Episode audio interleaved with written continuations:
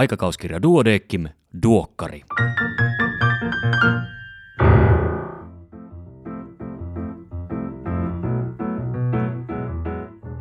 Tämä on numero 12 vuonna 2021. Minä olen Kari Hevossaari, lääkäri Helsingistä. Tervetuloa mukaan aikakauskirja Duodeckimin tuoreimman numeron läpikäyntiin. Tämän kertaisen toimitukselta tekstin on kirjoittanut aikakauskirjan radiologian vastuutoimittaja Helka Parviainen. Luen sen nyt kokonaisuudessaan. Otsikko on Sisältöä. Radiologin työn ydintä on kuvien katsomisen lisäksi löydöksistä kommunikointi kollegoille. Opettelin aluksi lausuntojen tekemisen taitoa melkein kädestä pitäen, ja kokemuksen karttuessa muotoutui oma käsiala. Se on erikoinen yhdistelmä mallioppimista, omaa käsitystä hyvästä suomen kielestä ja epäilemättä vuosien myötä myös sokeutta joidenkin ilmausten suoranaiselle outoudelle. Mallista olen oppinut, että lausunto aloitetaan tärkeimmästä löydöksestä. En koskaan käytä omata verbiä ja korjailen puheen tunnistuksen yhdyssana virheet. Erityisen pinttyneitä ovat kuitenkin ne ilmaisuni, jotka olen omaksunut auktoriteettien mielipiteistä. Sanon keuhkokuvasta, että sydänvarjo on suurentunut, koska ollessani virkaiältäni vielä vaikutuksille altis, seniorikollega sanoi minulle, että sydämen kokoahan en voi natiivikuvasta nähdä. Potilaalla saattaa olla sydänpussissa nestettä, joka suurentaa sydämen jättämää varjoa. Kun itse pääsen opettamaan, kerron aina, että ilmaa vapaassa vatsaontelossa on täysin virheellisesti sanottu. Eihän vatsaontelo ole vapaa, eikä siellä ilmaa, joka sisältää happea 21 prosenttia ja typpeä 78 prosenttia, useinkaan ole. Vapaata kaasua vatsaontelossa on oikein. Luulin olevani jo paatunut, mutta vielä pari vuotta sitten yllätyin kollegan huomiosta, että ei mitenkään voi sanoa paksusuolessa on ulostetta – sehän ei ole vielä ihmisen ulkopuolella. Kyseessä on sisältö. Epäilemättä TT-lausuntoani lukeva päivystävä kirurgi ei perusta siitä, puhunko ulosteesta vai sisällöstä yhtä paljon kuin asiasisällöstä. Itselleni oikeat termit ovat kuitenkin osa työn iloa. Tässäkin aikakauskirjan numerossa, hyvä lukija, on kaunista lääketieteellistä suomea. Tähän väliin vielä muistutuksena, lehden nettisivuilta osoitteesta duodekimlehti.fi löytyy kattava kokoelma erittäin tuoreita COVID-19-aiheisia artikkeleita.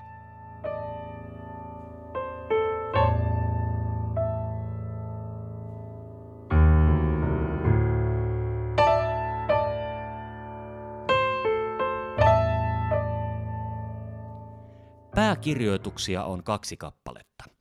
Ensimmäinen on otsikoitu Stressiulkus profilaksi vain valikoiduille tehohoitopotilaille. No mitä ihmettä se tämä tarkoittaa? Hmm.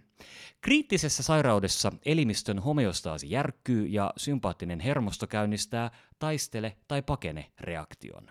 Osana tätä vastetta stressireaktion alkuvaiheessa ruoansulatuskanaman limakalvoilla ilmenee eroosioita sekä muutoksia bikarbonaatin erityksessä ja verenkierrossa. Endoskooppisten tutkimusten perusteella limakalvovaurioita ilmenee yli 75 prosentilla kriittisesti sairaista potilaista. Kliinisesti merkittävien hemodynamiikkaan vaikuttavien tai verensiirtoa vaativien suolistovuotojen ilmaantuvuus on kuitenkin vähentynyt tehohoidon kehittymisen myötä ja on noin 2-4 prosenttia.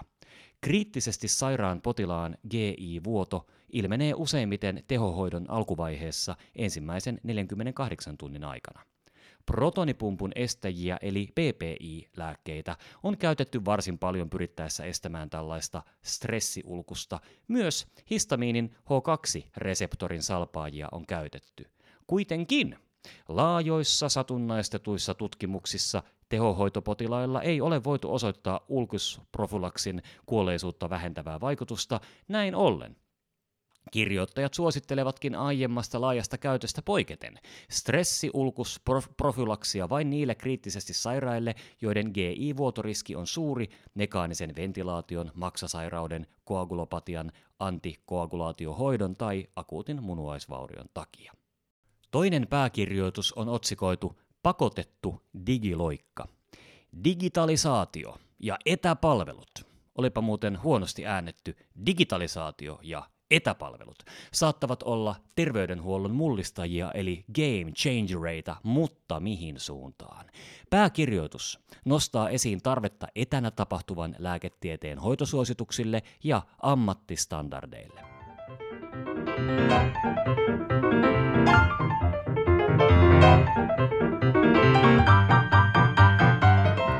Erikoislääkäri uutisia tällä kertaa seuraavilta erikoisaloilta pediatria, psykiatria, gastroenterologia, perinnöllisyyslääketiede sekä kliininen farmakologia ja lääkehoito. Tässä muutaman uutisen keskeinen sisältö. Kaikki uutiset ja tarkemmat tiedot löydät lehdestä paperisena tai sähköisenä. Äidin syövän siirtyminen lapseen on harvinaista, mutta mahdollista.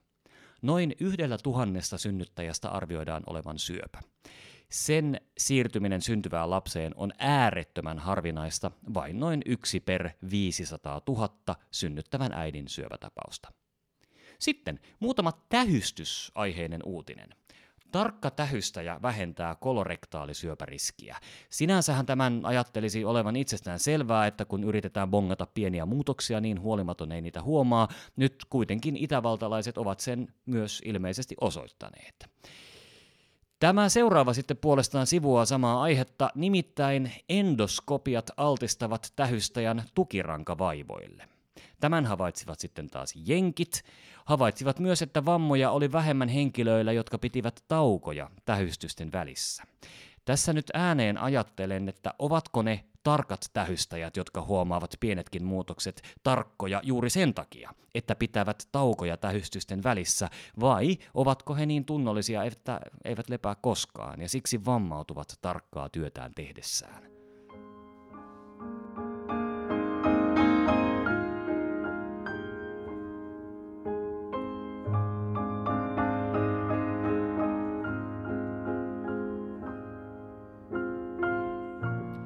Katsausartikkelit. Musiikillinen häiriö aivovaurion jälkeen, yleinen, mutta harvoin tunnistettu oire. Musiikin havaitsemisen ja tuottamisen häiriö eli amusia – ei ole tavanomaisessa kliinisessä työssä arvioitu oire, vaikka sitä esiintyy jopa puolella akuutin aivoverenkiertohäiriön sairastaneista potilaista. Amusiassa myös puheen prosodisten piirteinen käsittely häiriintyy, mikä heikentää potilaiden arkipäivän kommunikointia ja sosiaalista kanssakäymistä. Prosodiasta hieman minulle oli ainakin uusi sana.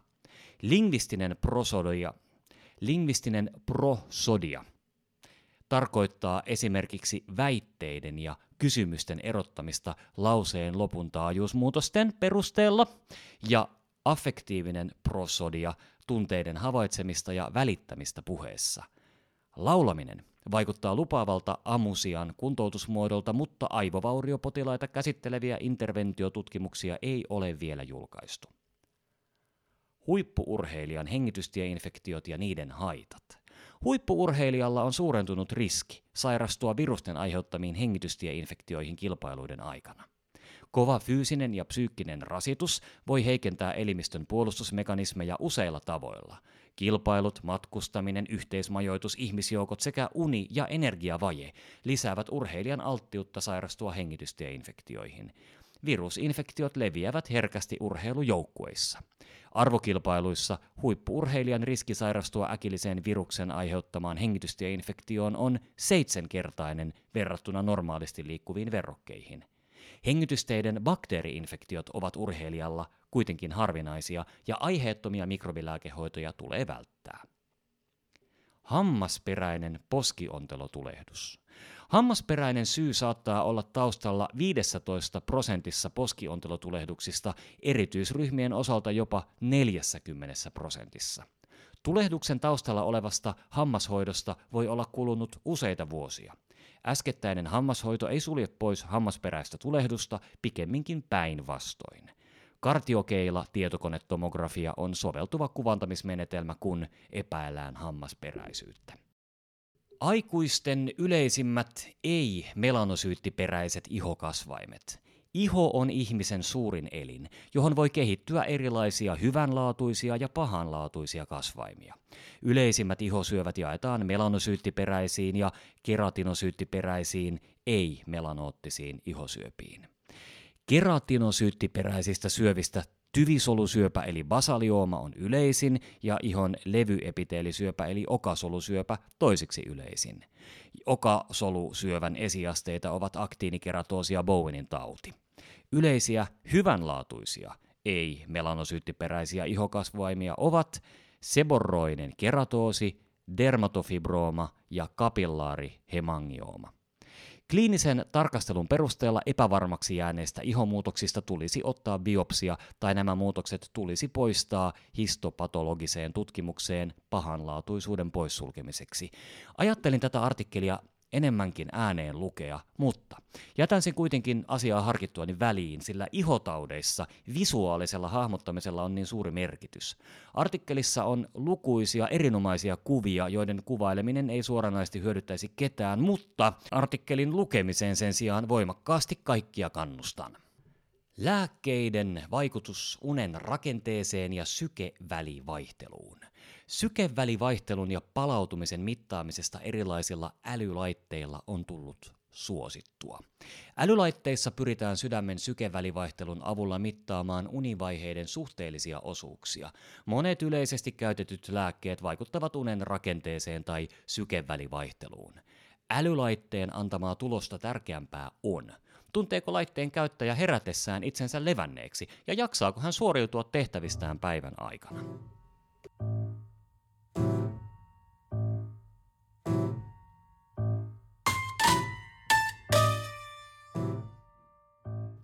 Näin hoidan osiossa, kun trombosyyttejä on liikaa tai liian vähän. Ohi menevät trombosyyttimäärien poikkeavuudet ovat tavallinen infektioihin liittyvä ilmiö. Virusinfektioiden ja vakavien bakteeriinfektioiden yhteydessä trombosyyttimäärä tyypillisesti pienenee. Kroonisiin tulehduksiin liittyy tyypillisesti tavallista suurempi verihiutalen määrä. Muista verihiutalen määrää vaikuttavista tekijöistä ja jatkotoimenpiteistä tarkemmin artikkelissa. Näin tutkin osiossa monivammapotilaan tietokonetomografia. Miten kuvaan? Monivammapotilaan keskeiseen tutkimusvalikoimaan kuuluva tietokonetomografia eli trauma TT voidaan suorittaa monin eri tavoin. Pitäisikö käyttää varjoainetta vai ei? Pitäisikö myös kaulova, kaulavaltimot kuvata? Ja milloin tulee kyseeseen monienergia TT? Artikkelista tarkemmin. Mukana myös alkuperäistutkimus. Käypä hoitosuosituksen fibroosilaskureiden toimivuus lihavien rasvamaksatautipotilaiden edenneen fibroosin selvittelyssä. Ah, olipas siellä pitkä otsikko, kerronpa tässä tutkimuksen päätelmänkin. Käypä hoitoalgoritmin mukainen lihavien potilaiden edenneen fibroosin kaksiportainen seulonta vähentää turhia lähetteitä jatkotutkimuksiin verrattuna pelkän FIB4 käyttöön. Tapaus selostuksena nenähengitysputken asettamisen harvinaiset haittatapahtumat. Kolme In Press-artikkelia, sydän- ja verisuonitauti riskitekijöiden yhteys kognitioon alkaa jo lapsuudesta. Koronavirusta soluun kuljettavia reseptoreita vähemmän vastasyntyneiden nenässä kuin aikuisilla.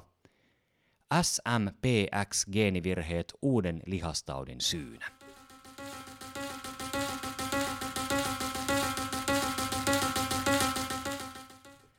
Tämän kertaisena vinkkinä opiskelijoiden oudot iho- ja jalkaoireet.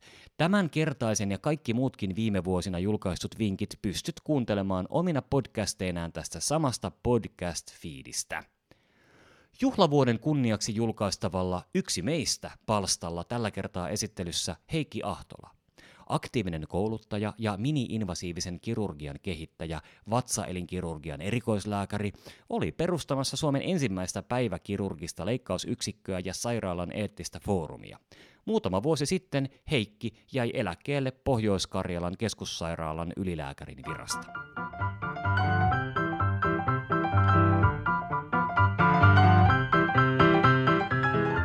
Siinä kaikki tällä kertaa. Kiitos kun kuuntelit. Hyvää juhannusta, sehän on ihan kohta. Palataan asiaan parin viikon päästä. Voi hyvin siihen asti. Iiro, ole hyvä!